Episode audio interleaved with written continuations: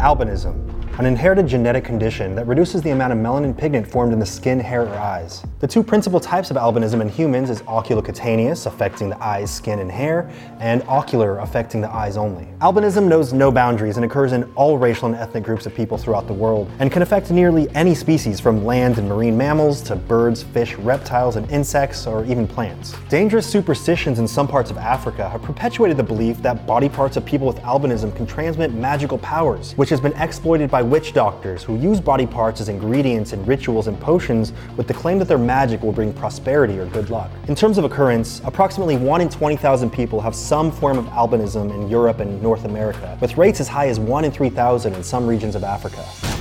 My name's Anthony Padilla, and today I'm going to be sitting down with people with albinism to learn the truth about this heavily misunderstood condition. Have these people with albinism been able to fully embrace their rare condition, or does the outright ignorance of people around them cause them to feel immensely insecure and isolated?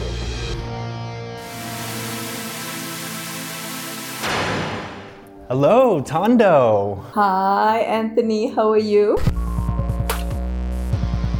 Aldo. Hi, Anthony. Semi. Hey, what's going on, man?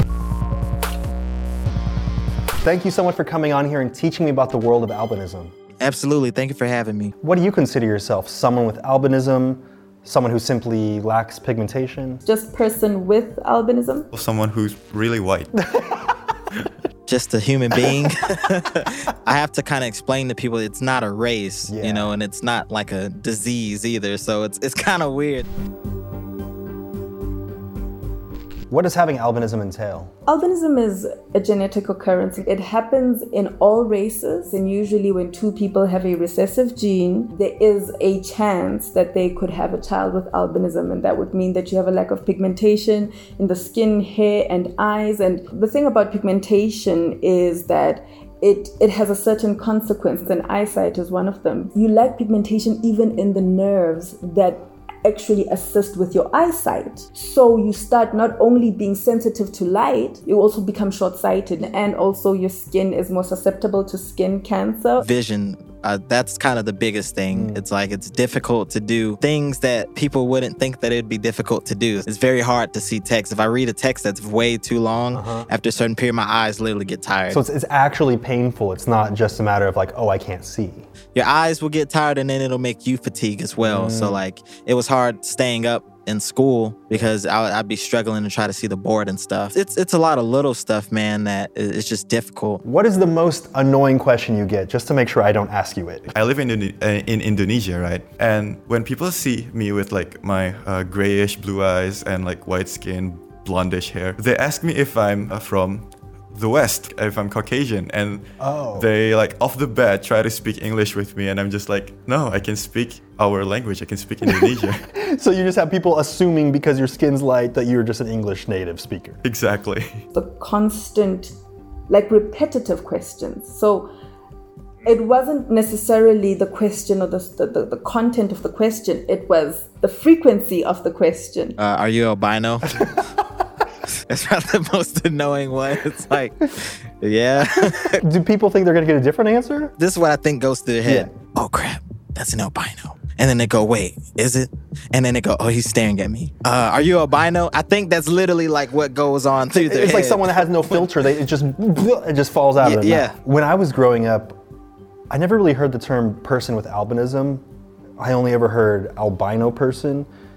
How do you feel about the word albino? Is that offensive to you? Do you feel like it's dehumanizing? it's just the delivery like anything else like if someone doesn't know how to you know address me or, or address you know what i am Mm-hmm. then you know i can kind of discern through that and, and see it but if someone's just being a, a dick you know you can you can know when someone's just being So a you think it's more so context and tone? yeah and it used to happen a lot where people were just a-holes but you know now now more people are just curious or they just say man that's cool or they like they don't even believe that they're like oh y'all are real Well, they thought that you were just part of some ancient mythology or something? Yeah, no, exactly. They were like, I didn't know that y'all were real. The term albino is the term that's predominantly used, but it's actually Um, in my opinion, it's a derogatory term, and a great deal of people with albinism don't take kindly to it. The reason for it really is that an albino uh, can be an animal, it can be a plant, and when it's used to refer to a human being, then obviously just it, it misconceptualizes. It dehumanizes you in some sense. No, never albino.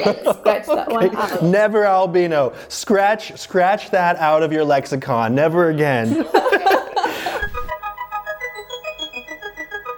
Was there a moment when you first realized that you were different than what society would deem normal? It was when I went to public school for the first time. I was in the lobby and my mom was checking me in to the public school. And I sat down by this kid, and, and this kid, he tells his mom, Mom, am I going to get the albino disease? What the f- who how did that even get implanted in their head? Like, it kind of threw me for a loop because in my mind, I was like, is he? Like, I was like, You're like, you tell me what your mom tells you because I want to know as well. is it contagious? Uh, and then I just knew then, like, okay, like this, this may be a problem. And then every single day from then, it's like you walk past the hallway, and then you have people like, I think that's the new albino kid.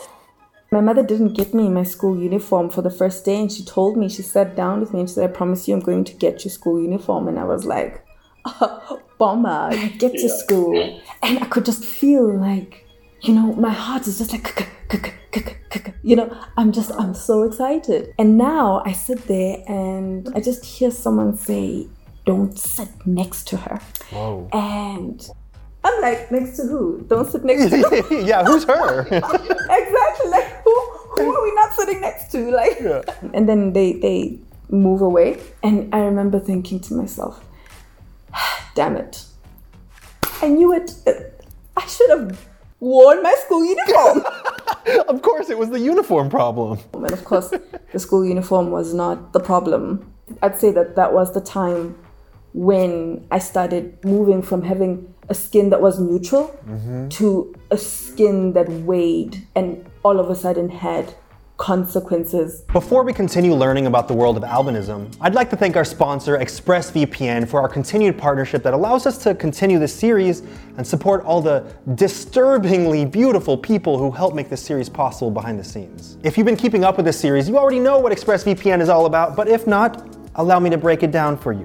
ExpressVPN is an app and browser extension that protects your privacy and security online while also allowing you to place your device anywhere in the world so you can watch everything you don't usually have access to in your region. ExpressVPN does this by hiding your IP address and letting you control where you want sites to think you're located. You can choose from almost 100 different countries, such as, but not limited to, Argentina, Brazil, Canada, Chile, Colombia, Costa Rica, Ecuador, Guatemala, Mexico, Panama, Peru, Uruguay, Venezuela, Albania, Andorra, Armenia, Australia, Belarus, Belgium, Bulgaria, Croatia, Cyprus, Czech Republic, Denmark, Estonia, Finland, France, Germany, Georgia, Greece, Iceland, Taiwan, Thailand, and Vietnam. ExpressVPN actually works with any streaming service though, like Hulu, BBC iPlayer, YouTube, Crunchyroll, and all the others.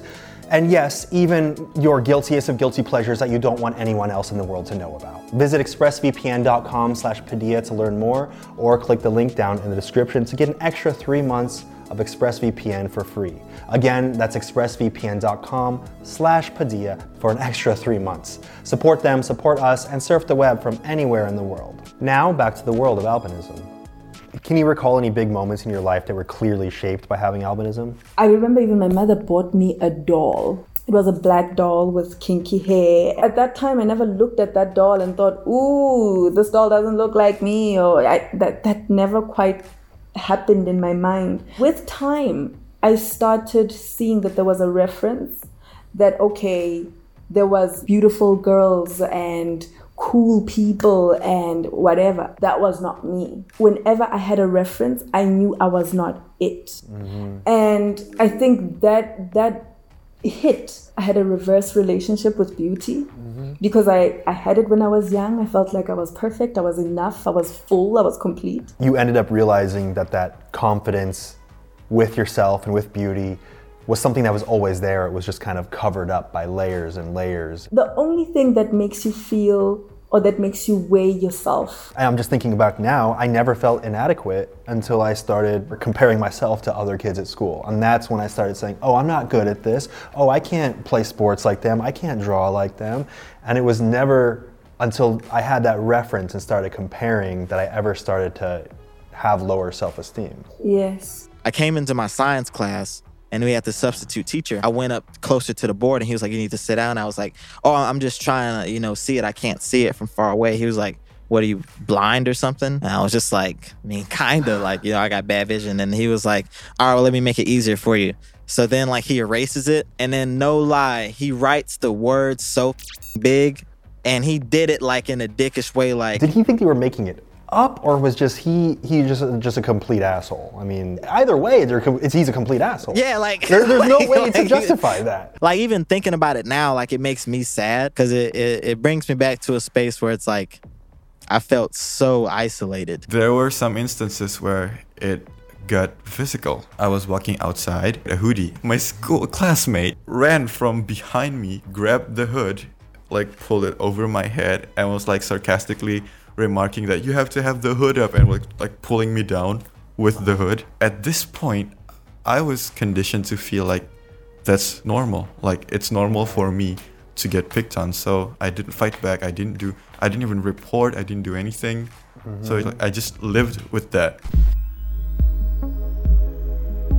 How does your current day-to-day life differ from someone who doesn't have albinism? I get to experience most of my days with people I care about. Mm-hmm. So I don't have albinism most of the time. Right? Yeah, yeah. It doesn't stand out to you. in terms of media, I almost constantly have to translate myself, you mm. know, contextualize myself. And sometimes that just gets tiring. You go to a doctor, and doctors will say things like, Oh, are you trying to have children? Because, you know, if you if you want to have children and you need to have some screening and whatever, we can make sure that the child doesn't come out like you. They don't say it like that, but they basically say Oh, well, they're saying So that they want these recessive genes not to be passed on. If you want. whatever culture sees as different, especially if you don't have a significant number of people to oppose it, it goes through a great deal of dehumanization. As soon as you say something is an abnormality, then guess what? Centuries later, they say albinism is a genetic disorder or a genetic disease. Albinism is just part of human diversity. When I was in school, at first, like because I can't really see, the teachers would seat me right in front of the class. It was after a few years of switching from doctors to doctors that one finally suggested that I use uh, some kind of binocular to look at the board. I actually have it right here. It's this thing.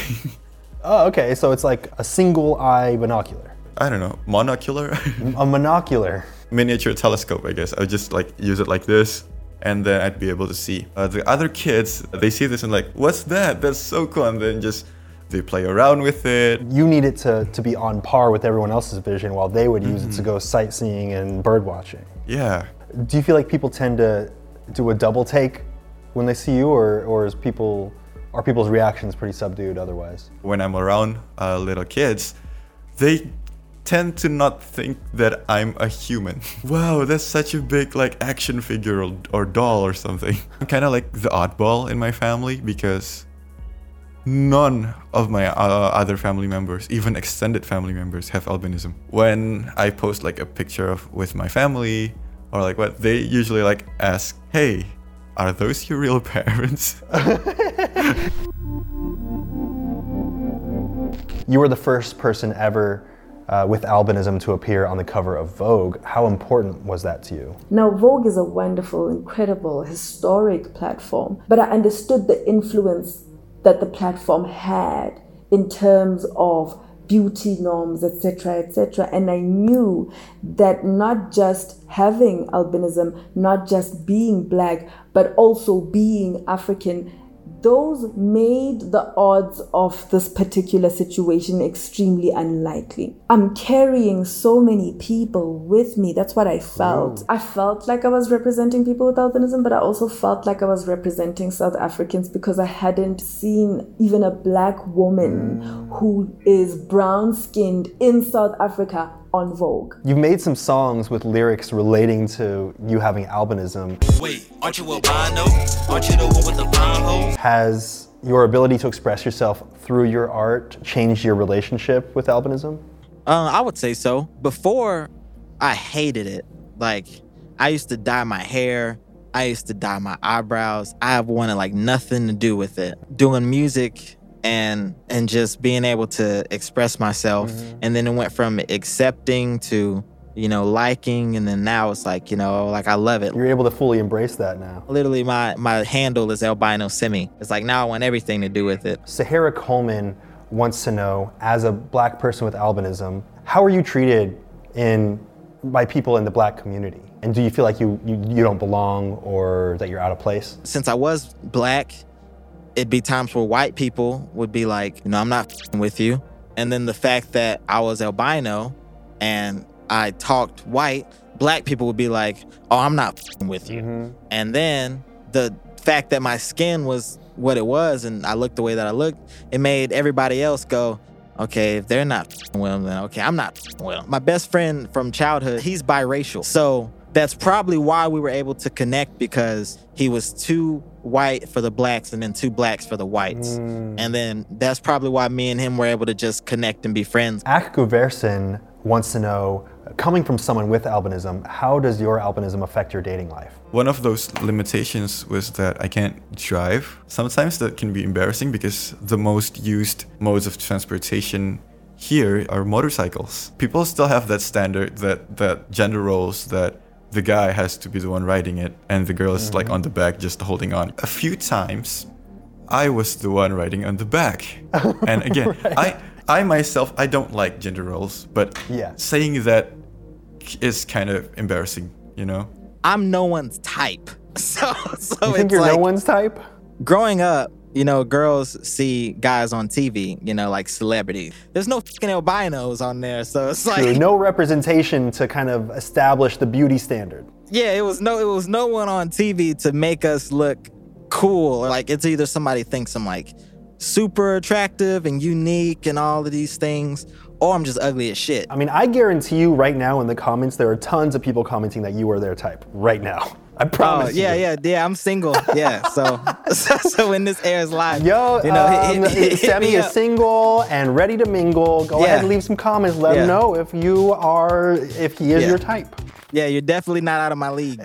so, only thing is kind of weird. It's like, you know, you'll get those people that fetishize over the fact that you're just albino. I've had girls like be into that. Mm-hmm. Like, we'll be chilling and then she would just be like, yeah, I've always wanted one of you. I don't care how you're referring to someone. One of you is not. I've had this happen more than once. And I'm just sitting there like, all right. That's like the, probably the biggest turnoff you can ever hear. Well, it depends on when they're saying it. If there's anyone watching who has albinism and is struggling for any reason, is there anything that you'd want to say to them? you need to understand that you are different. And the fact that you're different is okay.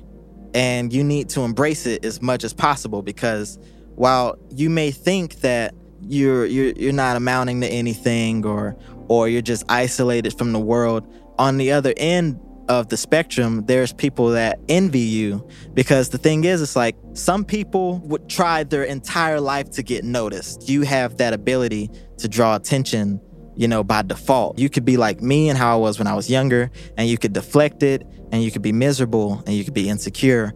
Or you could take that and you can acknowledge it and you can stand on it and say, Yeah, I am different. Let me show you, you know, why you shouldn't look away. You know, let me show you that it's more to me than just my skin. All right, you got five seconds to shout out or promote anything you want directly into camera. Go. Remember that difference is part of human diversity. That is your mantra. Remember that. Check out my Instagram at Arvaldo Darmara, Albino Indonesia, and shout out to my friend Reina. Follow me on all social media at Albino Simi and Simi on Spotify and check out the music. Subscribe to Anthony Padilla and stop commenting about the emo hair back. Yeah, we're done with the emo hair, okay? We leave it in the past, but I will do it again. Maybe, if you ask nicely. Thank you so much, Thando. I feel like I understand the world of albinism just a little bit more. Thank you for having me, Anthony. After spending the day with these people with albinism, I've come to understand just how heavily misunderstood this condition is and just how dangerous misinformation can really be. Being accepting and supportive can absolutely make a world of difference, as you never truly know what may be occurring with someone behind the scenes. See you later, bye, guys. Press a like.